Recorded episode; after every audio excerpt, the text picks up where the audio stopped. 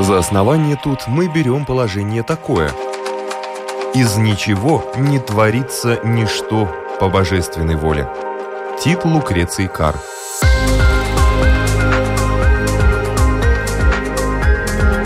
Дерзкие теории, смелые гипотезы, предположения, которые завтра могут стать аксиомами.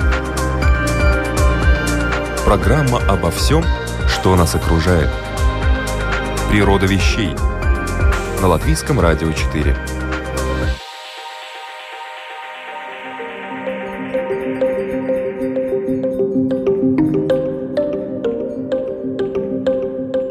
Приветствую вас, дорогие любители, узнавать новое об уже известном.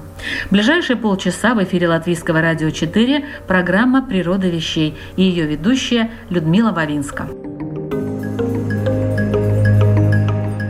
Археология – наука о древностях, а археологи – современные люди, которые используют для своих исследований новейшие технологии.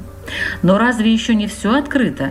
Не вся Земля просканирована на предмет артефактов – и куда уже копать глубже, когда музеи переполнены предметами, относящимися к разным эпохам, изучай не хочу. А некоторые идеи уже переходят в разряд мифов и легенд, чем они и были ранее.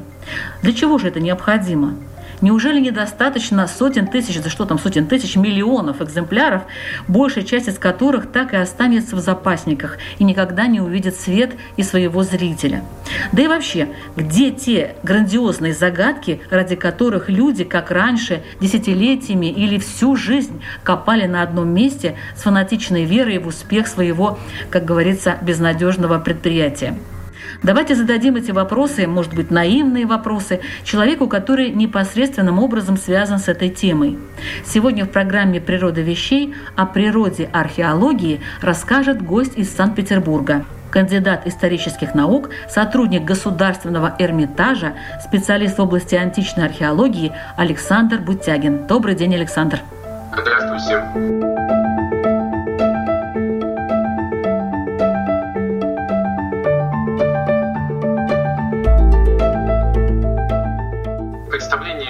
Археологии люди, конечно, имеют. Например, если я где-нибудь там оказываюсь в компании неизвестных мне людей и говорю, что я археолог, всем, конечно, очень интересно. Профессия редкая, романтическая. Я думаю, что, несмотря на то, что люди часто не очень образованы в этой сфере, мало кто думает, что археолог представляет собой что-то типа Индиана Джонса. Все-таки все понимают, что Индиана Джонс, там, Левара Крофт — это приключенческие фильмы, и вряд ли археолог с хлыстом в одной руке и пистолетом в другом бегает по древним храмам и стреляет во все, что видит, потом хватает древний артефакт и быстро убегает, продолжая также весело стрелять и бить хлыстом.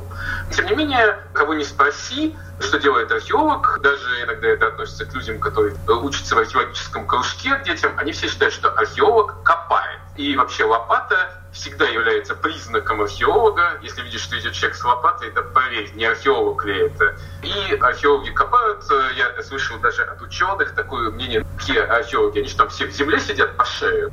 Действительно, конечно, с лопатой археологу приходится уметь обращаться. Это важный, полезный и так далее инструмент.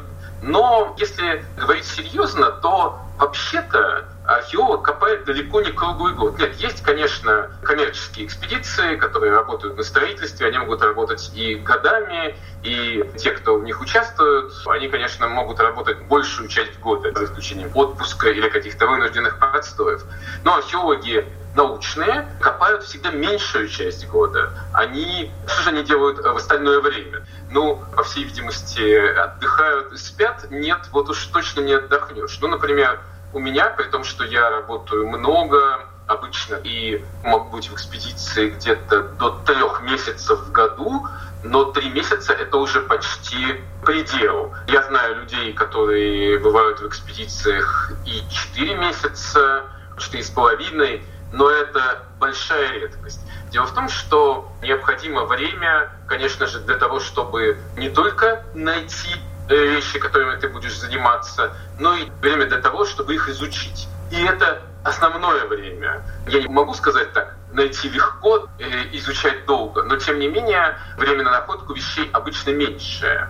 И еще раз вернемся к вопросу о раскопках. В действительности, конечно, э, раскопки не единственный способ добывать информацию. Археолог добывает информацию лопатой. Но может делать это и не так. Я, например, знаю немало археологов, которые добывают информацию другими способами. Ну, не будем даже говорить о таких экзотических вариантах, как подводные раскопки. Там лопатой ты много обычно не сделаешь. Только шуточно изображают людей в масках и с лопатами, которые поплыли, значит, копать под водой. Там совершенно другие устройства используются, мощные насосы, и всякие такие вот вещи, и поэтому копать им не приходится. Но есть, например, экспедиции, которые занимаются исключительно разведкой они ездят по территориям или ходят, смотрят, собирают иногда какие-то артефакты, которые оказываются на поверхности, и почти не копают. Это им не нужно. Многие, например, фиксируют то, что называется петроглифы, рисунки, изображения на камнях. Для этого тоже совершенно не нужно закапываться. Они видны.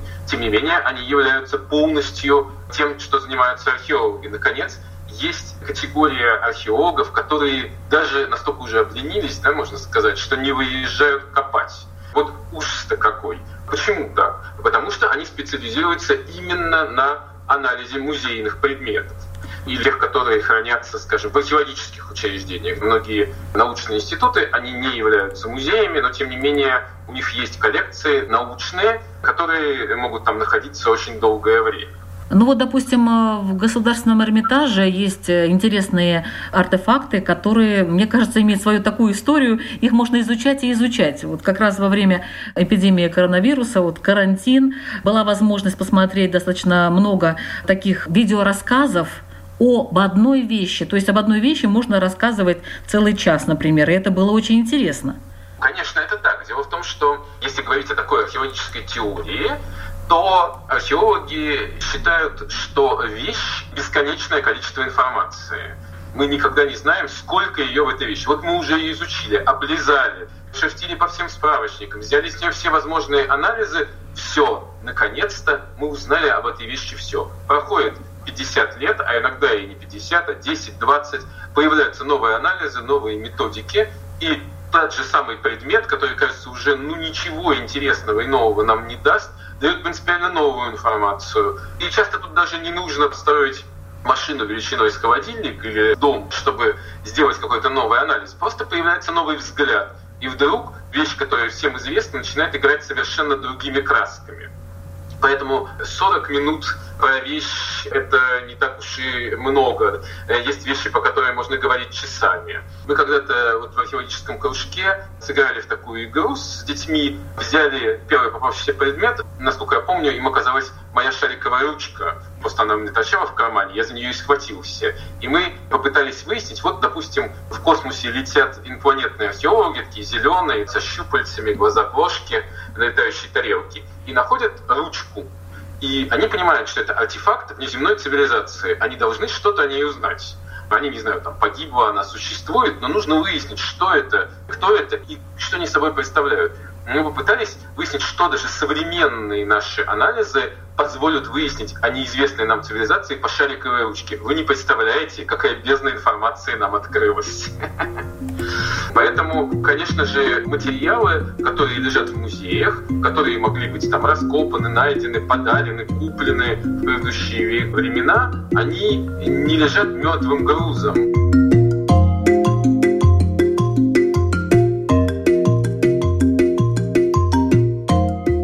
Свое современное значение слово «музей» приобрело в эпоху Возрождения, а изначально оно происходит от греческого «музеон», что означает «храм музы». Самым посещаемым музеем мира является французский Лувр. Ежегодно здесь бывает более 9 миллионов посетителей. Лувр также считается самым большим в мире по занимаемой площади – почти 60 тысяч квадратных метров. Самый большой в мире художественный музей располагается в Токио, столице Японии, а крупнейшая в мире коллекция в пределах одного здания находится в Эрмитаже. Кстати, об Эрмитаже. Было подсчитано, что у человека уйдет почти 11 лет на то, чтобы осмотреть все экспонаты этого музея. И при условии, что он будет заниматься этим по 8 часов ежедневно, затрачивая на один объект только одну минуту. Всего же в Эрмитаже около трех миллионов экспонатов, часть из которых являются поистине бесценными.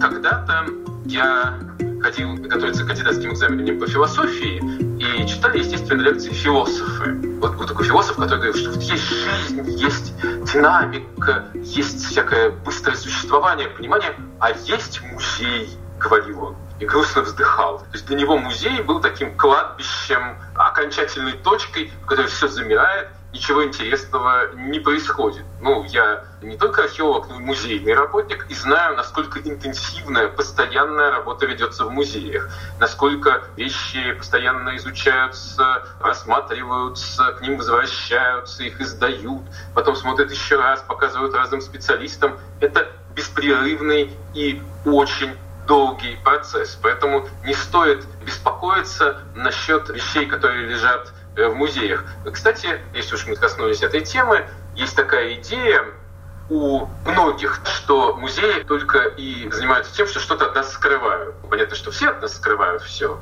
если так посмотреть. Ну, действительно, так оно и есть. Вот я вас слушаю и думаю, да, первое впечатление такое, что заходишь в музей, ну, здесь уже все пахнет какой-то старостью, уже все это зажавело, осталось вот таким застывшим и никогда не поменяется. И то, что, да, где-то хочется что-то такое найти, чего, наверное, и даже музейные работники не знают.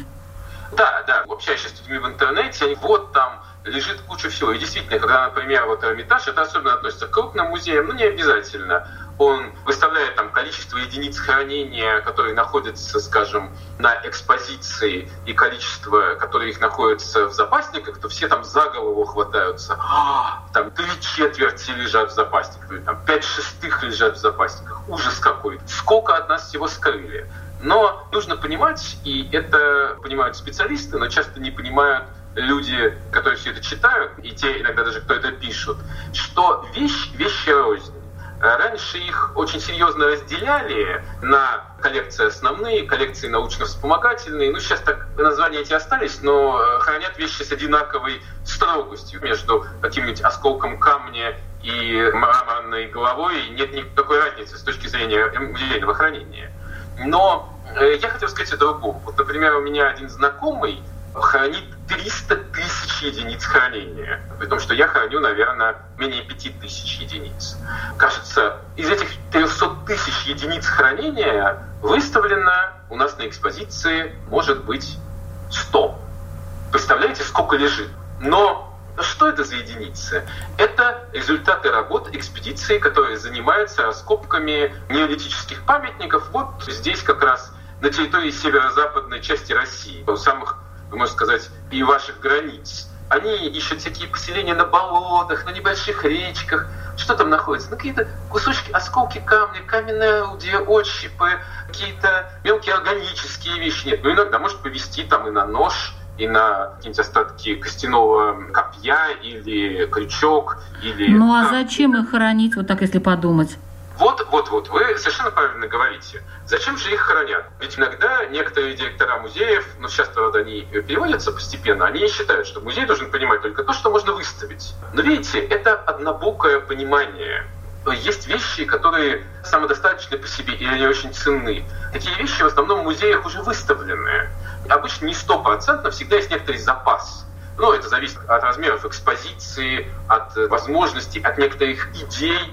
Но недавно мы открыли экспозицию новую археологии Северного Причерноморья. Такой довольно большой зал, длинный, галерею. И когда мы ее открыли, то вдруг стало ясно, что если нам предложат открыть еще один такой же зал по этой теме, ну, например, скажут, увеличьте в два раза, у вас же там множество находок, то мы уже сталкиваемся с проблемами. Практически все лучшее уже выставлено на экспозицию. Но ну, можно выставить 20 одинаковых горшков, можно выставить 30, можно выставить даже 50 мисок. Так делали. У меня в коллекции множество таких вот артефактов, которые были выставлены в 60-е годы. Но они неинтересны для рядового посетителя. Можно выставить одну миску, и все будет понятно. Но почему же их тогда хранят? Потому что задача музея — это не только задача экспозиционная. Экспозиция — это как бы вершина айсберга, но вершина айсберга, она и самая прекрасная. Да? Мы не видим снизу каких-то грязных наростов, вымерзших там мертвых рыб в него. Мы видим вот эту прекрасную белую вершину. А есть еще и огромное научное значение. Предмет может не иметь значения экспозиционного, но он может иметь научное значение. И вот там важно, допустим, мы нашли в одном месте одинаковую миску, в другом месте, в третьем, четвертом, в двадцать пятом, в сто пятидесятом, и мы должны убедиться будем через сто лет, что эти миски одинаковые. Методики-то изменились, и может выясниться, что они сделаны в разных мастерских, или в разных городах, или разными людьми. Не хранить их невозможно. А хранить их нужно, но на экспозицию они могут не попасть вообще или попасть на каких-нибудь специальных временных выставках. Такие тоже бывают.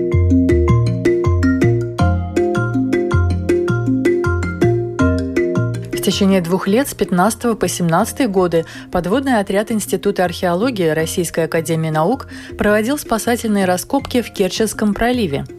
В толще донных отложений археологи нашли крупный фрагмент античной терракотовой мужской головы в натуральную величину.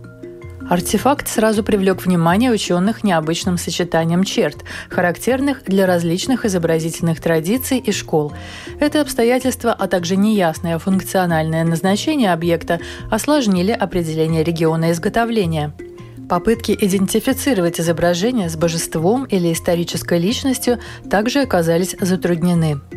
Чтобы найти ответы на эти вопросы, археологам необходимо было сопоставить по многим параметрам найденный терракотовый фрагмент с очень большим количеством античных скульптур, находящихся в разных музеях мира.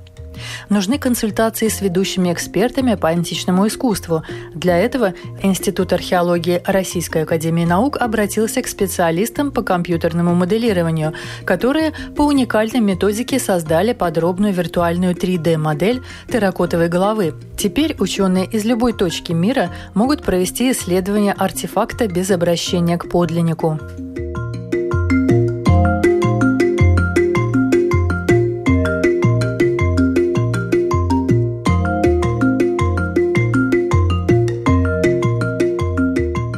Представляю себе такую скучную работу в полях, как вы говорите, в полях, полевая работа, сидят, ну, кстати, фотографии такие есть, сидят люди, там что-то вот какими-то кисточками пытаются расчистить, раскопать. А есть ли вообще что-то такое романтичное в этой профессии археолога? Как раз многие э, видят профессию археолога как весьма романтичную. И очень многие приходят в эту профессию даже именно ориентируясь на экспедиционную романтику. Ну как, наоборот, э, здорово. Сидят люди не на офисном кресле перед столом и пялятся в экран 8 часов в сутки, а поле или горы или лес, палатки, костер всегда фигурируют. Такая вольная жизнь. Это, естественно, есть некая часть археологии, хотя далеко не все в ней. Во-вторых, в археологии есть одна очень притягательная черта. Вы действительно каждый раз почти открываете что-то принципиально новое. Вот вы открыли какую-нибудь там древнюю могилу или древний дом, или даже улицу, какие-нибудь упавшие там остатки ткацкого станка или э, фрагмент меча. Этого никто не видел. А дальше, в зависимости от того, что мы копаем, 200, 400, 800 тысяч, 3 тысячи, 4 тысячи, 150 тысяч лет. Вы первый. Это дорого стоит. Но, конечно, археологическая работа специфична тем, что действительно в ней очень много рутины.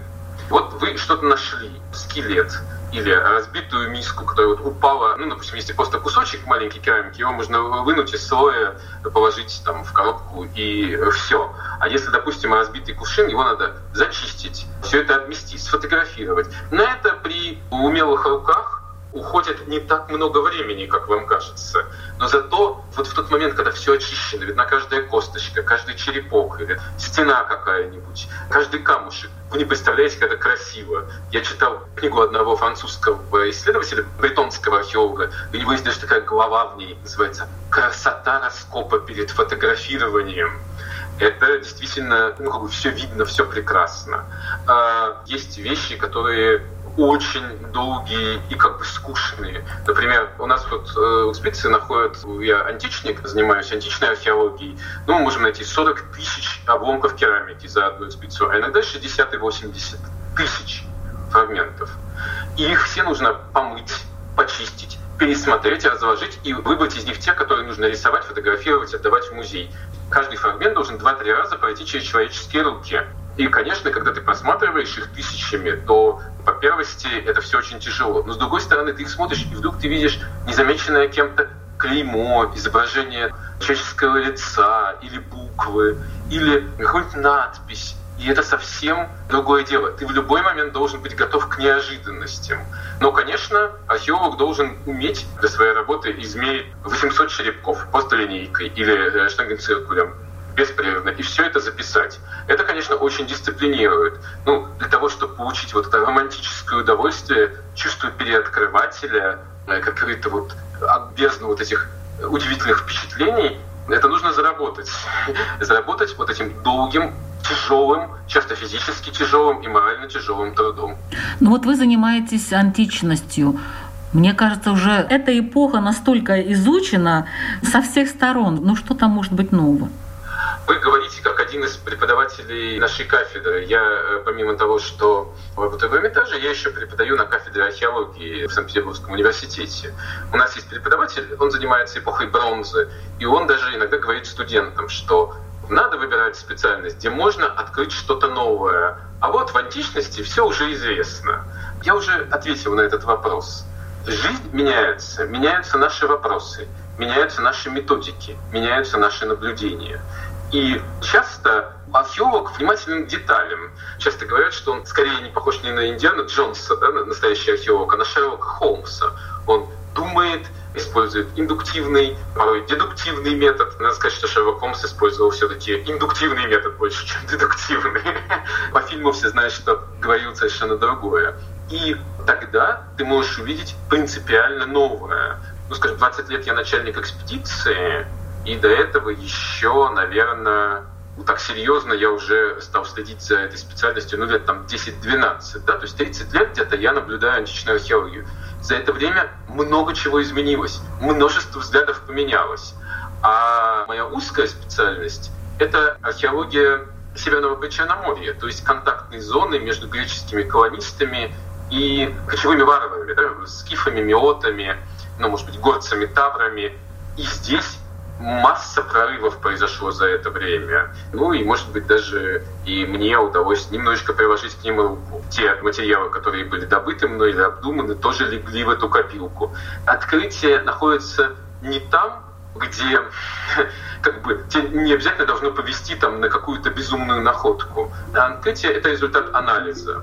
И именно об этом я и говорю, что в первую очередь археолог работает головой. Работать руками, лопатой или более тонкими инструментами, вроде, там, например, мастерка, которым часто работают археологи, или ножа, это совсем другое дело. Все-таки анализ, анализ и еще раз анализ.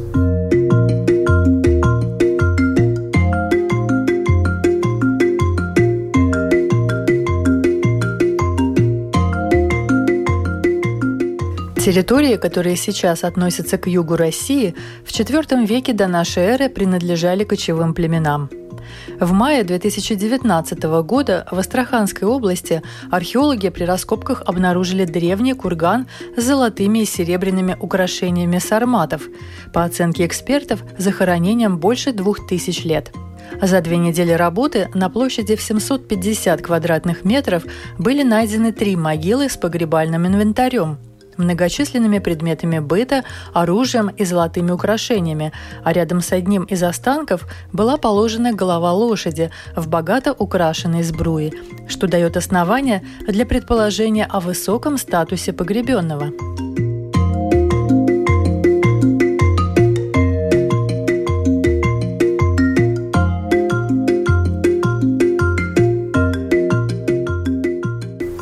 Смешение культур, оно всегда интересно, а как оно происходит, почему именно так происходит. Вот это вот пересечение культур, наверное, там много о чем можно рассказать, правда? Конечно же. Археология контактной зоны, как это называется, зоны контактов между разными культурами, это до сих пор самые интересные места. Одно дело изучать Афины.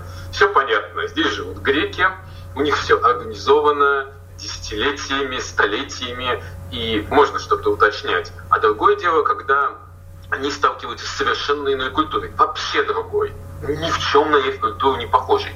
Но постепенно из этого, вот, например, на территории Боспорского царства, оно было расположено в районе Керченского и Таманского полуостровов, ну, так его сердце, да, иногда развивалось и почти на весь Крым, и до дельты Дона, но вот эти полуострова были главным. Даже появилось греко-варварское государство, в которое входила и греческая элита, и варварская элита, получилось смешанное искусство, и, конечно, механизм всего этого, он до конца не выяснен. До сих пор идут огромные дискуссии, и есть масса научных проблем, которые очень слабо разработаны. И археология — это довольно молодая наука, а уж археология на территории Восточной Европы и бывшей Российской империи, она вообще появилась только в первой половине XIX века, что называется, еще и 200 лет, по большому счету, не исполнилось. И, конечно, здесь есть просто неплохое поле для работы во всех значениях этого слова. Тем более, что и количество археологов у нас невелико. Например, на территории России нет ни одного я даже, мне кажется, что в бывшем Советском Союзе, как не оценивая эту территорию, нет ни одного археологического факультета. Есть только отдельные кафедры, и то в исключительных вузах. А, скажем, археологический факультет в Италии – это рядовое явление. И Италия, конечно, богатейшая в археологическом смысле страна, но все-таки не самая большая. И поэтому, конечно, археологам приходится решать огромное количество проблем. Вы упомянули об Италии, но я знаю, что вы там и работали. И работаете? Да, да, в этом году, видите, в силу пандемии мы, видимо, туда не выедем, хотя очень хотелось, ну, может быть, и удастся съездить, посмотреть, что называется, но вряд ли мы будем серьезно работать. А так, да, вот 10 лет я являюсь начальником экспедиции в районе Помпей. Недалеко от них виллы Стаби мы копаем, виллу Ариадны. И она тоже погибла во время извержения Везувия 79 года нашей эры, вот того знаменитого, который последний день Помпеи. И это экспедиция в истории России, первая вообще экспедиция археологическая в Италии, и, насколько я понимаю, первая вообще в Западной Европе. Ну, мы так за 10 лет и остались первой и единственной российской экспедицией. И это, конечно, совсем другие впечатления. Там можно открыть, скажем, комнату, где стены покрыты фресками на 3,5 метра высотой, и вы по всей площади выходите на мраморный пол. То есть вниз копать до трех метров или как это происходит? Да, да. Но это не так много. В экспедиции мы античной на Черном море мы копаем и 4,5, и 5 Просто в Италии это несколько легче, потому что все было заполнено единовременно. Тут не нужно разбираться в чередовании слоев. Мы знаем, как э, падал пепел, и поэтому пойти можно быстрее. Но все равно это тоже не, не быстро, не то, что там через день-другой мы вычерпали 3,5 метра, но вот сохранность там, конечно, поражает. То есть, когда ты открываешь просто комнату, и то есть нужно накрыть крышей, а иногда их даже накрывают заранее, где ясно, что будет что-то открыто, и просто практически стоит дом это, конечно, дорогого стоит. Там тоже своя специфика. Обычно многие находки, которые мы обнаруживаем при раскопках, они появляются потому, что что-то прячут или кидают уже разрушенные дома. По большому счету, да, иногда это помойка, но для нас эти вещи до сих пор ценны. А виллы Стабий погибли во время извержения, и, естественно, в этих виллах был полный порядок. Все стояло на своих местах, мусора не было, и поэтому находок там очень мало ты можешь вычерпать э, вот большой зал, а в нем нет ничего. Только обломки штукатурки, упавшие со стены потолка. Ну, может быть, там пара каких-нибудь черепков, сосудов. Из интересных вещей существуют как раз скорее фрески, которые находишь на стенах. Мы нашли, например, поврежденную и не заинтересовавшую тех, кто копал эти виллы в XVIII веке, фреску, которая аналогичная была найдена в XVIII веке, ее называли «продавщица, торговка амурами». Там сидит дама, такая пожилая торговка, продает ей таких кроватых амурчиков. У нас вот тоже такая же фреска была найдена, это было интересно. Но самым любопытным, пожалуй, настоящим открытием оказались надписи на стенах. В своих домах люди красками, конечно, не писали, это только в городах на внешних стенах писали красками, а там царапали что-то. И мы нашли больше 200 этих самых поцарапанных надписей, иногда многострочных рисунков, изображения кораблей, людей. Это не очень приличные рисунки. И в том числе надписи, на одной из которых, например, было написано, что на этой вилле была Попея Сабина, жена императора Нерона, известная красавица первого века нашей эры. Вот это было настоящее удивительное открытие.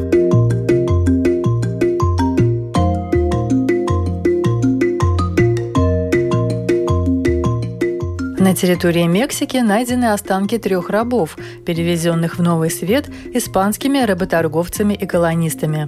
Немецкие палеогенетики и их европейские коллеги изучали останки людей, захороненных в окрестностях одной из больниц Мехико.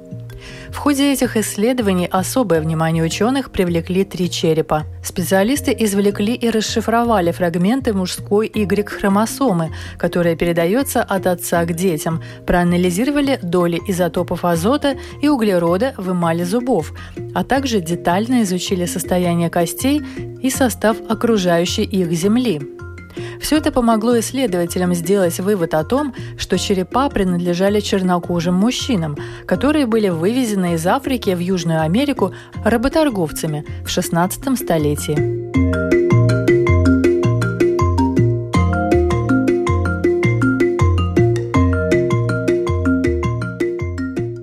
Интересно, как будут оценивать будущие археологи наши граффити? Которые в наших городах. Ничего хорошего не написано, к сожалению, пока.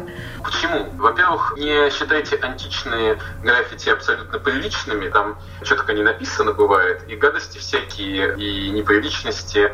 Ученый изучает людей, ну, в частности, археолог, через их проявление. И я думаю, что для будущего археолога граффити, которые написаны на стенах, кстати, там иногда бывают написаны очень любопытные вещи. Не обязательно что-нибудь неприличное, они, я думаю, будут привлекать такое же внимание через какие-нибудь сотни лет, и тоже будут сборники их и научные статьи, которые будут их изучать. Кстати, в теории никто не мешает археологу заниматься изучением и почти современности. Археолог же специалист по человеческим следам, по вещам, чем вещи хуже для изучения сейчас, чем полторы тысячи лет назад. Ну вот я как раз хотела спросить, а с какого времени начинается уже археология? С какого периода жизни человека? Ну, да, это все очень просто. Мы можем четко понять древности, когда начинается археология. Археология начинается тогда, когда человек отделяется от животных. И археологи уже и антропологи давно нашли этот момент. Это тот момент, когда человек начинает производить предметы. Причем понятно, что обезьяна может схватить палку и сейчас, или камень, и кинуть его. Это не сложность. Но когда начинается производство, то есть начинают, скажем, раскалывать камень. Вот начали, появился человек. Это произошло многие миллионы лет назад. А с этого начинается археология. А где она заканчивается? Ну вот, это интересный вопрос. Обычно люди считают, что археология заканчивается там, где мы о человеке и так все знаем, когда много письменных источников.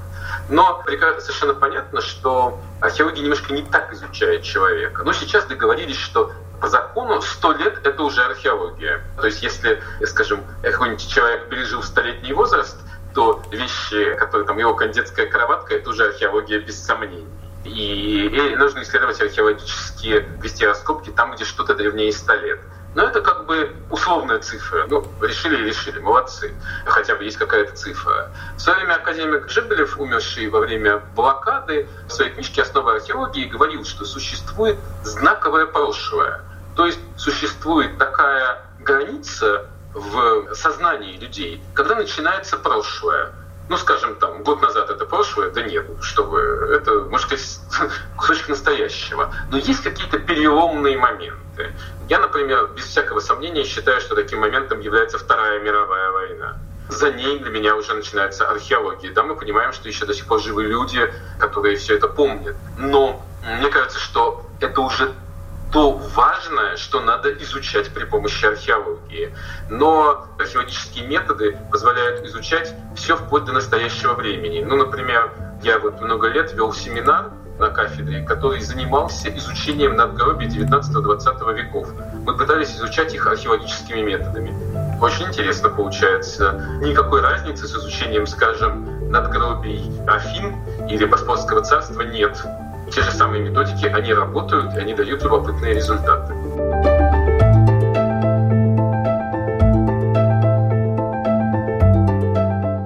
За очень интересный и содержательный рассказ хочу поблагодарить Александра Бутягина, археолога, сотрудника Государственного Эрмитажа.